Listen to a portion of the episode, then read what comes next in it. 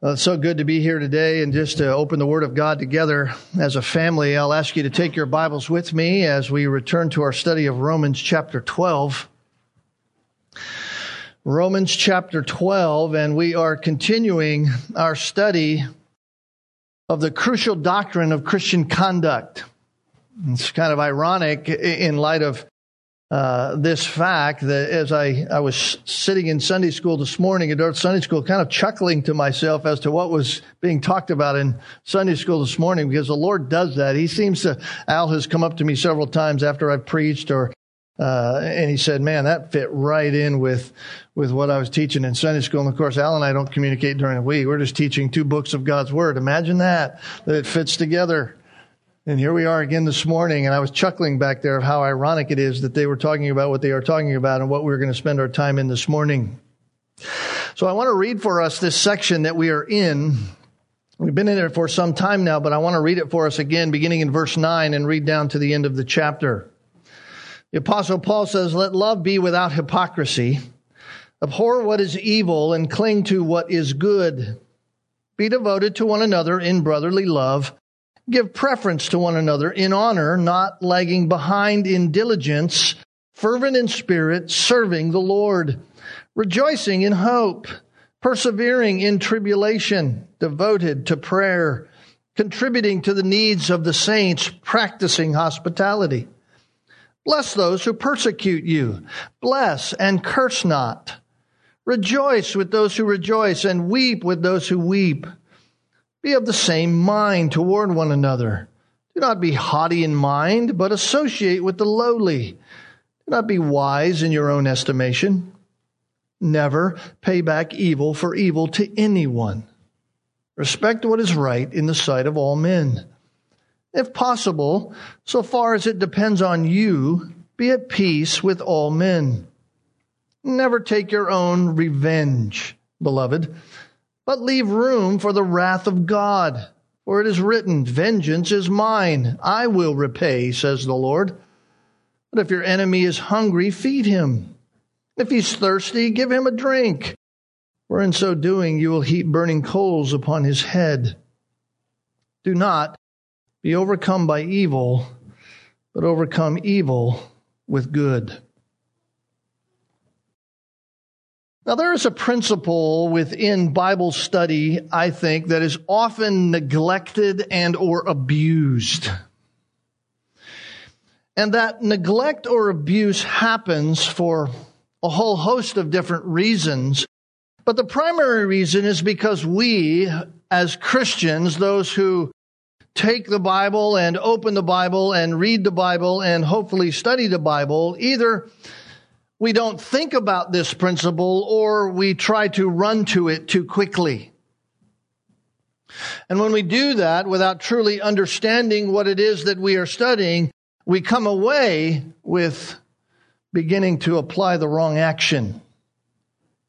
The principle that I'm talking about is a principle that I call the so what principle. The so what principle. The so what principle is, I think, one of the most important principles in all of the principles of Bible study because it is the principle that takes what we learned from our study and puts it into practice in our life. It is that principle. In other words, all of the Bible study in the world that we do as Christians will do us no good at all in our Christian lives if we are not properly implementing the so what principle.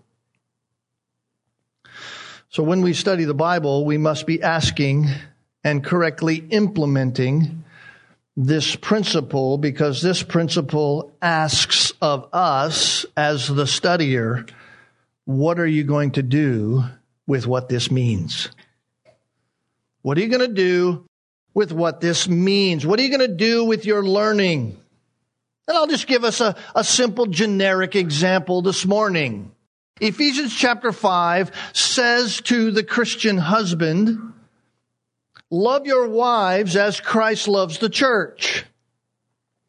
I know us men don't like to run to that passage very often, even though we believe that with our hearts because it's such a challenge. It's such a great exhortation. And it's great by way of its import, and it's great by way of its impact. To say the least, it carries a whole lot of spiritual weight, or marriages in particular. But it will have no effect upon the Christian marriage if the husband does not implement what they learn from that very command. And so we Christian husbands need to be asking ourselves, so what does that commanded truth, what does that authoritative, unchangeable truth command me specifically within my marriage as I love my wife? We're not all married to the same woman. All of our wives do not act the same way. They do not do the same things. They are all certainly women, but they do not all act the same. And so each of our marriages have a specific way in which we are to be implementing that command.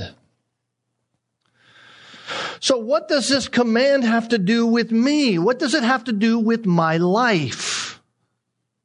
How is it that I personally am to be putting that specific command into practice in my specific life and my particular marriage?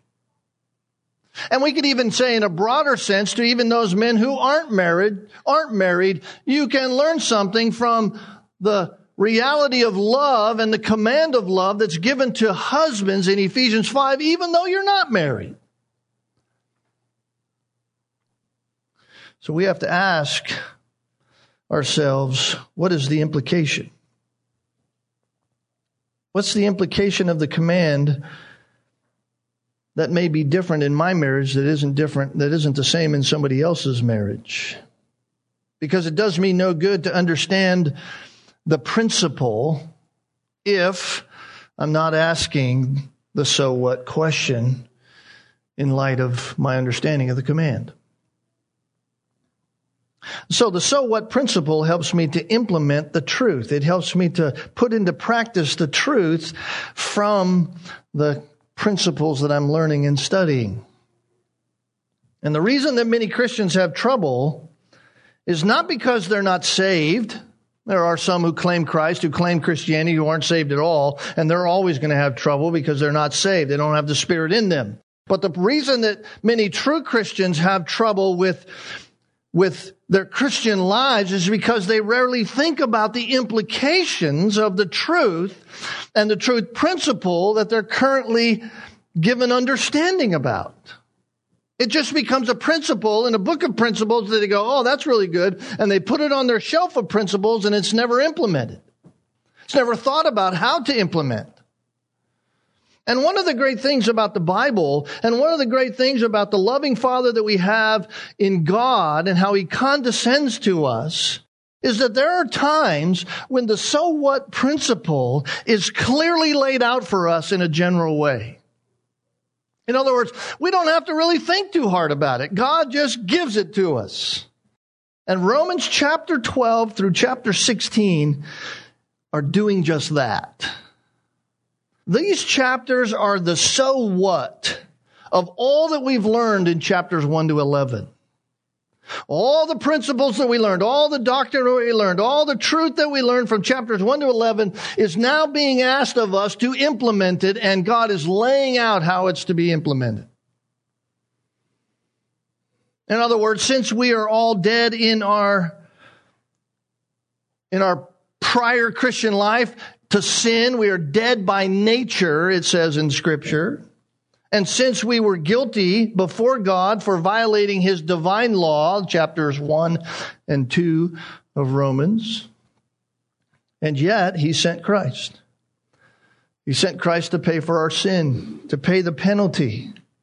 And since by faith in Christ we now have, Romans 8, no condemnation before God, and since we have been, because of our position with Christ, freed from the ownership of sin, all that is in the first 11 chapters. Because of all of that, the so what do we do with that? The, so how are we to be putting this into practice is listed in the final chapters of Romans. We don't have to wonder. So this is Christian living. This is the general so what principle listed out for us in just practical outworking ways. And we've looked at several of these already.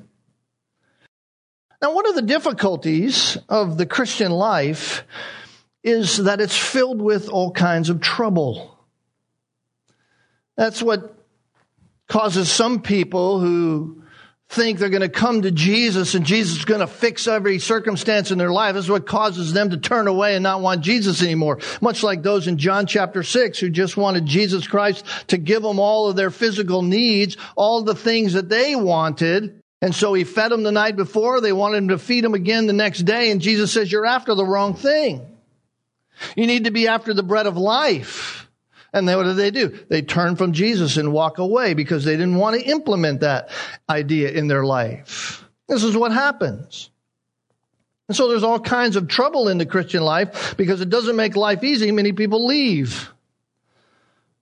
Truly unbelievers who said they were believers, they just walk away.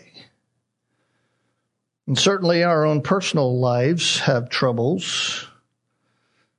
Our personal troubles as Christians today, as we live here in 2020 United States of America, are not the same troubles that we might have been facing if we grew up and lived in the first century. In fact, during the days of the Apostle Paul, when Paul walked the earth, when Paul penned these very words to us, he faced trials and tribulations unlike anything that you or I have faced.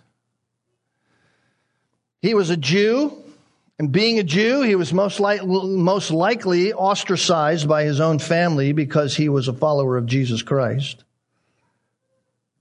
And when we say ostracized, we don't, don't mean he was a little bit shunned. We mean he was considered a dead man. It was as if he had died to the family. The Jewish family would no longer have anything to do with you. You would be excommunicated not only from the family, but you would be excommunicated from the synagogue. And the synagogue was the centrality of all of Jewish life. You couldn't even go to worship. He would have most likely had a difficult time in any Jewish town trying to buy anything. He would have lost personal property. And if that wasn't enough, it seemed like every town that Paul entered, he was driven out by Jew and Gentile alike. Why? Simply because he was trying to bring the good news to them? Simply because he wanted them to know Jesus Christ? Simply because he wanted them to have their eyes open to the truth? And each and every one of us knows some of this to probably a monumentally simpler and smaller degree. I, I personally can say that I've had difficulties in my Christian life. Sadly, much of it has come from other Christians. Well, that's what happens. We rub together. We have trouble. There's difficulties. But none of that compares to the trouble of the first century Christian. Those who live in countries, even in our day, under governments that both endorse and enforce unchristian and unethical religious persecution. But even with all that said, like I said, every one of us has faced to some degree trouble because of our identification with Christ. This is the nature of Christianity. This is the nature of our faith. This is the nature of who we are in Jesus Christ. And it's that nature of that because of sin. We've been saved by grace. And yet, even in a family of people who are saved by grace, we are grace saved sinners, the body of Christ, and sometimes, and sometimes often, we hurt each other. It's just part of it. And the only way that we're going to find the happy place, if I can use that colloquial term, the only way we're going to really be happy, regardless of where the trouble comes from, whether it's outside in the world or whether it's inside in the church, the only way that we're going to truly rise above it is to practice what Paul is exhorting us here today. Because we already know that we're dealing with Christian to Christian conduct beginning in verse 9. We've already been exhorted to love without hypocrisy. We've been commanded in verse 10 to be devoted to one another in brotherly love, to, to be the leaders, to lead the way in giving preference when it comes to honor to one another. If you're sitting there this morning, you're thinking Christian, which I know you are because you're smart people, you're thinking, well, then I also know that if I'm going to live that way, there's inevitably going to be difficulty.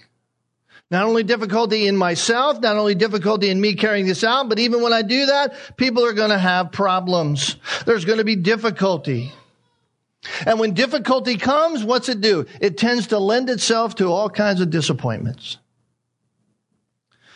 Discouragement. Just a general sense of unhappiness in us, right? That's what happens. None of us like being disliked. None of us like being mistreated. So, how do we deal with that? How do we deal with that? How do we remain happy in the midst of doing what God has commanded us to do? Even when, and especially when, it introduces to us disheartening times. Well, this is the very next so what principle that Paul gives us here. You notice what he says in verse 12 rejoice in hope, or rejoicing in hope.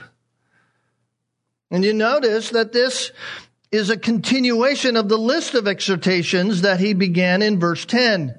Be devoted to one another in brotherly love. Give preference to one another in other, in honor, not lagging behind in diligence, fervent in spirit, serving the Lord, rejoicing in hope.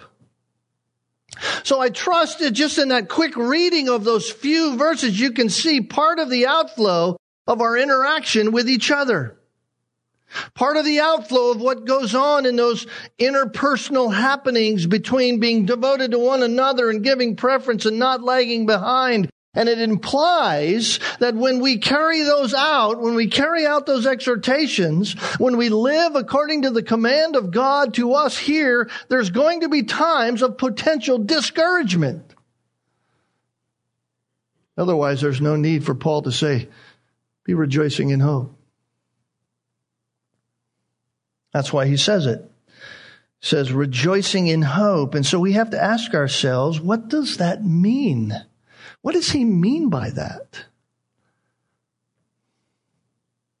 Well, we can get a glimpse into what he means by first going back to chapter 5.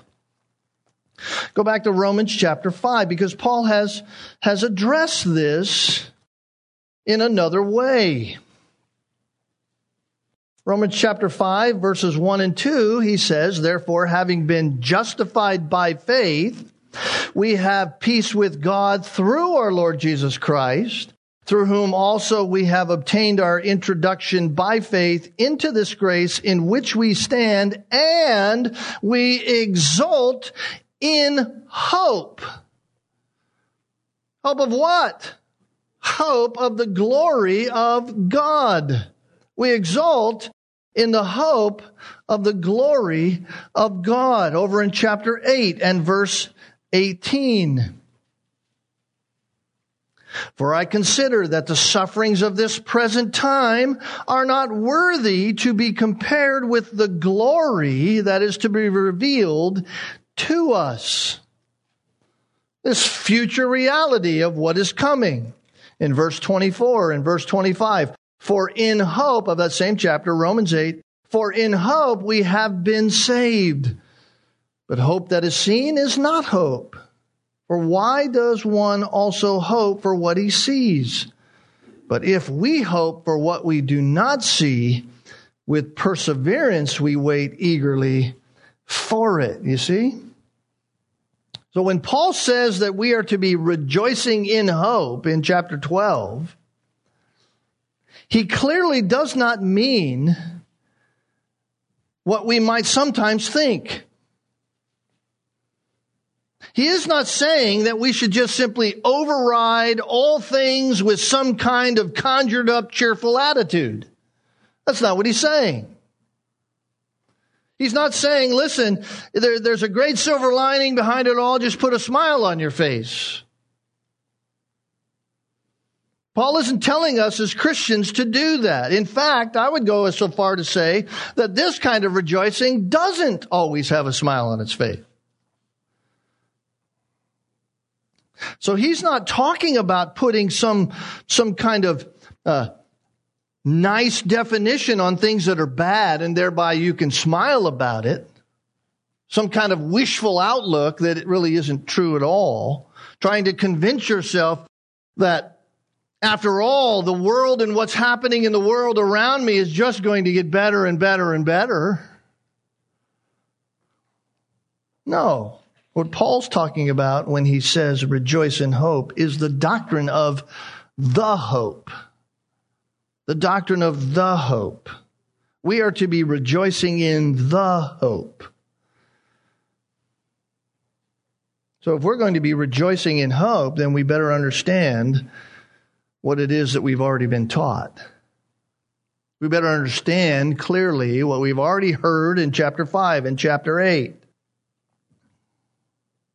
The only way and the only people who rejoice in hope are the ones who are clear about what the Bible teaches. The only way we can rejoice in that kind of hope that Paul's talking about is when we understand exactly what the Bible teaches. So let me just give us two biblical truths of what the Bible teaches that should help us rejoice in hope. Two biblical truths. The first, to rejoice in hope, we need to have a biblical view of the world. A biblical view of the world. According to the New Testament, we have been saved out of the world. That's what it says to us. In fact, Galatians chapter 1 verse 4 says that we have been delivered from the present evil world. We have been delivered from the present evil world. Now, I want to suggest to us that if we are not seeing the world from that perspective, that as Christians, if we are not truly understanding the world as it is described in Scripture, then we will not experientially know the reality of Paul's exhortation in verse 11. Why do I say that? Because the fundamental teaching of scripture about the world is that it is a place under the judgment of God. The world and all that it is is under the judgment of God.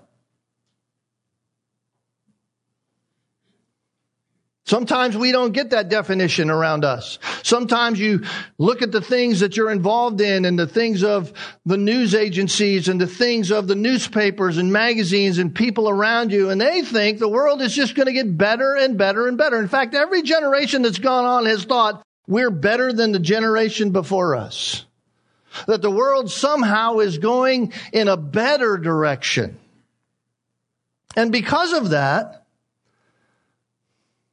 they go in all kinds of wrong directions. But that's not what the Bible declares. The Bible declares that we as Christians have been delivered out of the present evil world. And because of that, the Bible declares that there's no hope for the world. There's no hope for it in its current state. In other words, the world cannot be improved on. We can change all the rules in our country and every country around the world can change all the rules about climate change. It isn't going to save the world. And I'm not trying to be political. I'm just trying to be biblical. It cannot be improved on. And yet this is the opposite, the, the, the, the, the opposite of what man thinks. Man thinks that it can be improved on. Man believes that by his own knowledge and by his own scientific wisdom and through his own modern advancements that the world is moving in a direction by which it's getting better and better and better. But we know the truth. We know the truth as Christians. Not only do we know the truth as Christians, we know the truth experientially because history has over and over again shown us that truth that the world is no better today than it ever has been. We are no better today in humanity than they were back in the Middle Ages or back in ancient history. We're no better. We are as pathetic today as we ever were as humans. And it isn't until we embrace that fact that we will begin as Christians to rejoice in hope. It is only on that black backdrop that you see the shining diamond of hope so brightly. Now, maybe you don't agree. Maybe you think that the world can be improved upon. Well, let me just show you a few passages because here's how the Bible speaks of the world. 2 Timothy chapter 3. 2 Timothy chapter 3. Realize this, that in the last days, difficult times will come. Now tell me if this doesn't describe our world today. Written thousands of years ago by men inspired by the Holy Spirit, carried along by the Holy Spirit. Here's what they wrote. For men in the final days, in the last days, for men will be lovers of self, lovers of money, boastful, arrogant, revilers. Here's the attitude of the children. They will be disobedient to parents, ungrateful, unholy, unloving, irreconcilable, malicious gossips. Man, if there ever was a term that described our government, that's it. Malicious gossips without self control, brutal, haters of good, treacherous, reckless, conceited, lovers of pleasure rather than lovers of God, even though they hold to a form of godliness, although they've denied its power, avoid such men as these. It sound like our world? Man, we've improved. Verse 13. Paul says to Timothy, evil men and impostors will proceed from bad to better? No. They'll go from bad to worse, deceiving and being deceived. Jesus said in Matthew 24, verse 6, you will hear of wars and rumors of wars. We hear of that all the time. In fact, Jesus, God incarnate, even posed this question to the disciples when talking to them in Luke chapter 18 and verse 8. He said, When the Son of Man comes, will he find faith on the earth?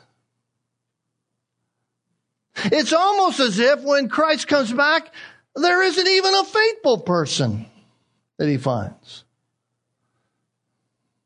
So if we're going to be rejoicing in hope, then we first must have a right perspective of this world that we live in. A right perspective of the world. But there's a second reality that we need to think about, think and realize.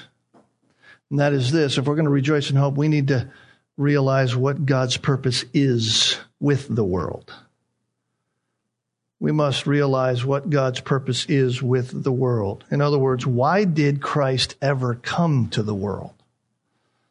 Why did he ever come? And we know, we know that he came to redeem his own. We know that. But the way of redemption is not through some kind of earthly life improvement. That's not the way of redemption. That's not the way of salvation. It's not through making your life better so that somehow in your life improvement you can find God. No, Jesus didn't redeem us by making our earthly lives a better existence. The Bible says that the Christian is a person saved out of the world. Out of the world. We are delivered from the domain of darkness placed into the kingdom of his dear son. That's what it says in Colossians. So when we're grafted into this new olive branch, that grafting will continue. We continue and remain grafted in. And then there comes a certain point. A point at which no one knows the time or the day. People have tried to figure it out in futility, to figure out the time and the day throughout history when Christ will return. They never have. They never will. Why? Because we're not supposed to be concerned about that. We're not supposed to be concerned about specific days and specific times. What we are to be concerned with is to be concerned with being ready for it. Why? Because we know it will happen. Why? Because God said it will happen. So there's coming a time when God will purge every vestige of evil from his creation. He will destroy all of his enemies and we look for the new heavens and the new earth where righteousness dwells. 2 Peter chapter 3 says. That's what we look for. I love it when the Jehovah's Witnesses come to my door. They don't very often. They have, but they don't in my neighborhood now because they probably have a big red X on their map with my house. When they'd come, they want to say, well, we're part of the 144,000 that get to inherit the earth. And one of the questions I always ask them, oh, you're you a Jew? Because that's what it says in Revelation. There's 12,000 from every tribe, and they're Jews. Are you a Jew? No, I'm not a Jew. Then how are you going to be one of the part of the 144,000, first of all? But they want to inherit the earth. They say, inherit the, I say, you can have it. You can have it. I turn right to 2 Peter chapter 3 and say, here's what God's going to do with it. Here's what God's going to do with it. We're looking for a new heaven and a new earth. So when Paul says that we're to be rejoicing in hope here in verse 12 of chapter 12, this is part of what he's talking about. When, when it, what he means by rejoicing in hope, we have to keep our eyes on that hope. Because real hope is founded in faith. Faith in what? Faith in the divine testimony of God. God said it, it will happen. So true hope respects what God has declared. True hope respects what God has declared and what He's declared in His Word. And so Paul says here in Romans 12 to exercise hope with respect to future glory. Exercise hope with respect to future glory. Rejoice in the contemplation of the objects of that hope. Rejoice in that. Doesn't mean you'll have a smile on your face because of the circumstances, but you can be rejoicing in it. In fact, this is exactly what the apostle Paul is talking about in 2 Corinthians chapter 4. And I want to turn there for a moment because this is a fascinating passage. We know it probably well. Some of you, when I said 2 Corinthians 4, you knew exactly where I was going. In fact, you're probably wondering why I hadn't gone there already. 2 Corinthians chapter 4, because here the apostle Paul is recounting much to his chagrin because the Corinthian believers are doubting his apostleship, but he's recounting the essence of his life as a Christian. And he says, you notice in verse 7, we have this treasure in earthen vessels. Now you can stop there for a moment. This, this is who we are. We are just earthen vessels. We're, we're nothing better than that right? Inherently in ourselves, we're nothing better than that. Of course, Christ, because of Christ, we're, we're God's children. But, but we have that, that, that precious blessing in this, in this earthen vessel, this, this piece of earthenware.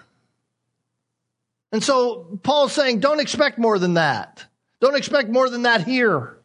Well, that's, that's just what we are. We have treasure, yes. It's a great treasure. In fact, it's a treasure that's, that, that's monumental, that's no greater treasure could be. And yet right now, it's in an earthen vessel. And then Paul goes on to say what comes with this earthliness.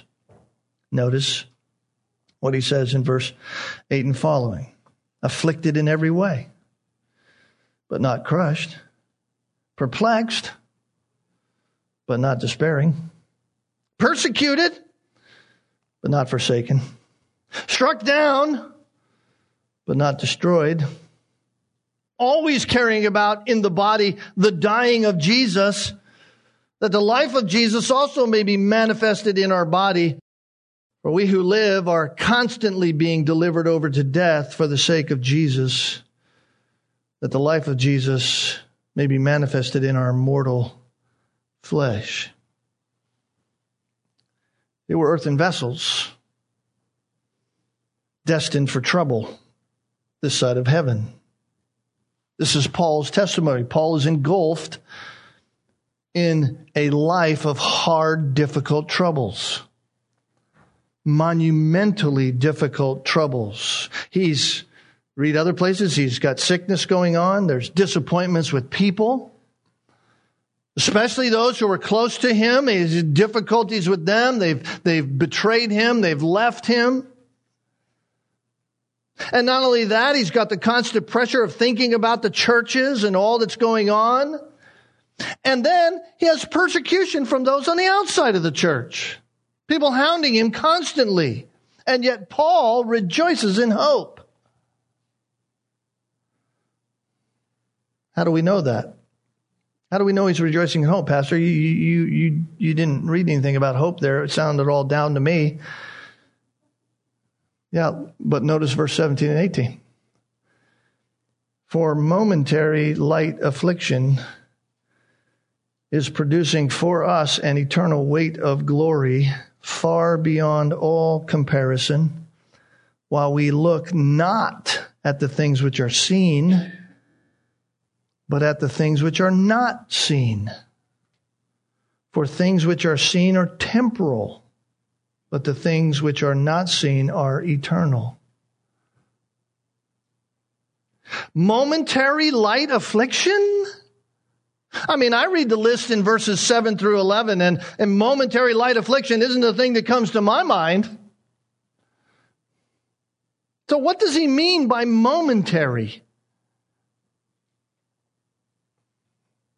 He certainly does mean that it'll end soon, but he isn't measuring it by the clock. He isn't measuring it by some chronolo- chronological factor as if Paul's about to die and say, well, it's, it's just momentary because it's almost time.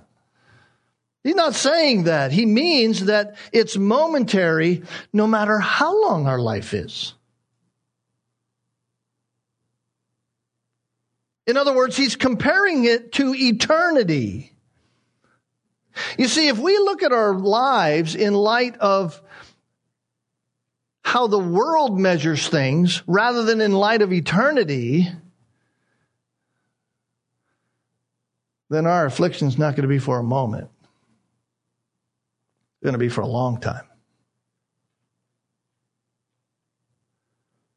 See, if we look at our lives in this world in light of eternity, then it's only a blip on the radar.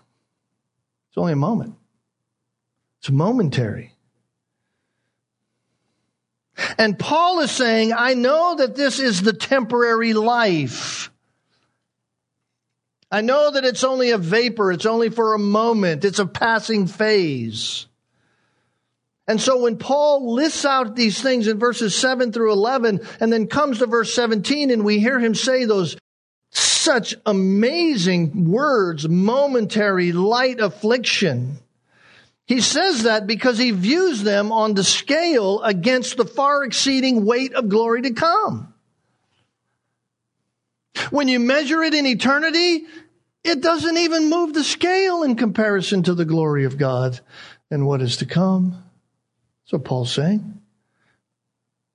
You see, that's the hope. That's the hope. What can better calculate proper rejoicing than the hope of obtaining blessings so glorious and so wonderful that we could ever imagine? What could ever rightly calculate what we're going through now? What could ever motivate and produce in us a rejoicing in that way other than that? Having a right view of this world undergirds that. And so, where this hope kept, where this hope is exercised, we'll never fear not getting the honors the world passes out or the things that the world offers. We'll never worry about that. Because this kind of hope energizes us and equips us to despise the shame. We, this, this doesn't matter. The shame that the world brings upon us because we're following Jesus Christ and oh, look at your life. Look how despicable you are. Look how tragic your life is compared to us. I don't care about that. Because I have a far greater eternal weight of glory. In fact, here's how Paul put it in Colossians chapter 3. Colossians chapter 3. We've heard this before. We've we've studied this book. If you've been raised up with Christ, keep seeking the things above, where Christ is seated at the right hand of God. Set your mind on the things above, not on the things that are on earth. For you've died. Your life is hidden with Christ in God. For Christ, who is our life, when Christ, who is our life, is revealed, then you also will be revealed with him in glory. That's why Paul can say what he says in verse 5. Consider this life, the things of this life, your, even your earthly body, the immortal realities, consider them nothing. They're all dead. They're just part of this temporary reality. They're all dead. And on account of these things, the wrath of God is coming. So you know what to do. Put aside all these things which are deeds of that. Put them away. Put on new self, verse 10, who is being renewed to a true knowledge according to the image of the one who created him. Put that on. You see, beloved, the objects of our hope are the spiritual and heavenly blessings which are yet future. That's the objects of our hope. It's not the prospect of some kind of earthly thing in which we rejoice. No, it's in God's presence in which we find fullness of joy. In communion with Jesus Christ. That's what he's talking about when he said in Philippians chapter 1 I have a desire to depart and be with Christ, which is far better. Paul was saying he's rejoicing in hope. It's the hope of righteousness for which and through which the Spirit you and I, as believers, we wait for that. Galatians 5 5 says, we wait for that. One author put it this way quote, This hope and this hope alone is founded on the unchangeable promise of God, on his promise accompanied by his oath, on the blood of Christ with which he has sealed his promise, on him who was not only dead, but is risen again, who is even at the right hand of God, who also makes intercession for his people. That's what it's founded on. The divine testimony of God. It's this hope then. That hope is sure. That hope is steadfast. That hope is secure. that hope, who is Christ, entered into the Holy of Holies, the place within the veil. And when we are rejoicing in hope, we are rejoicing in hope of who Jesus Christ is, who he is. That's why Paul says right after that phrase, we willingly remain in tribulation. That's the next phrase persevering in tribulation. We're rejoicing in hope, and the only way to, to persevere in tribulation is through rejoicing in hope.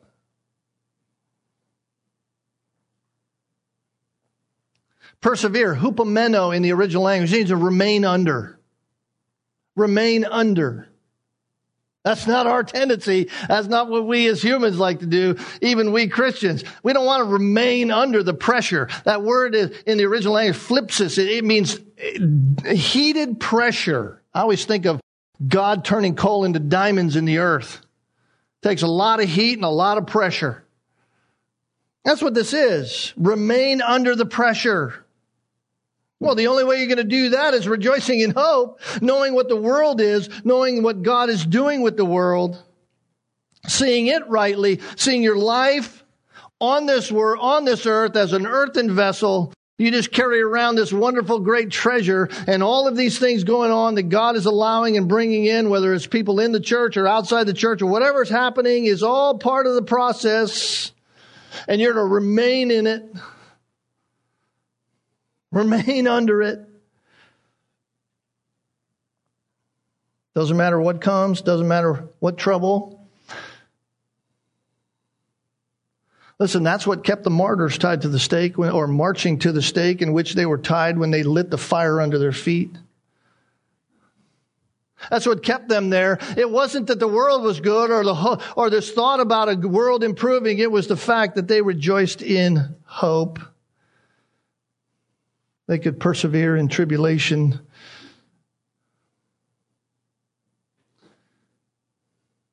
And this rejoicing in hope and this persevering in tribulation leads you to that third one, which is devote yourself to prayer. Devote yourself to prayer. That would have been the martyrs, rejoicing in hope, remaining under the, pers- uh, the persecution, constant in prayer, because they saw this world as God intends us to see it. What this life brings is a temporary light affliction, far exceeded, though, by the weight of glory. Far exceeded. The reality is, were it not for grace, were it not for the grace and mercy of God as it was directed toward us, like Paul reminds us in verse 1 and 2, were it not for that, keep that in mind, in light of the mercies of God, were it not for that, we would be in the world without God and without hope. But now, by the mercies of God, we can present ourselves living and holy sacrifices to God and thereby rejoice in hope. We rejoice in the hope of the glory of God. We look to Jesus as Hebrews said, the author and finisher of our faith. We look to him. Here's how Paul said it to Titus. I read it earlier. I'll read it again for us this morning. And we'll just finish with this. For the grace of God has appeared, bringing salvation for all people, training us to renounce ungodliness and worldly passions and to live self-controlled, upright, godly lives in the present age, waiting for our blessed hope. The appearing of the glory of the great God and Savior, Jesus Christ, who gave himself for us to redeem us, redeem us from all lawlessness, and to purify for himself a people for his own possession who are zealous for good works. You see, it's all because we, God did what he did to us, for us, through Christ, and now we rejoice We rejoice in the hope of what is to come, who is Jesus Christ. You see, let that be the testimony of our lives. Let that be the testimony of us in the church, in our homes, our workplaces, in this world. Because this world is passing away. But Christ is coming. And we rejoice in hope. Let's pray. Father, thank you for our time this morning. Lord, what a what a monumental principle and truth. Hope. Jesus Christ is our hope. He is the hope. We rejoice in Him. We rejoice in hope. We resonate with the Apostle Paul as we have this grand, great treasure in an earthen vessel. This is not our home. This is a temporary passage. And yet there is a great treasure far exceeding all this, a greater weight of glory in which we long for. And so we can pray, and even in the midst of good times, difficult times, come, Lord Jesus, come. We want to enter into our final glory and know sin no more. See you as you are and rejoice forevermore in our new home. This we pray in Christ's name. Amen.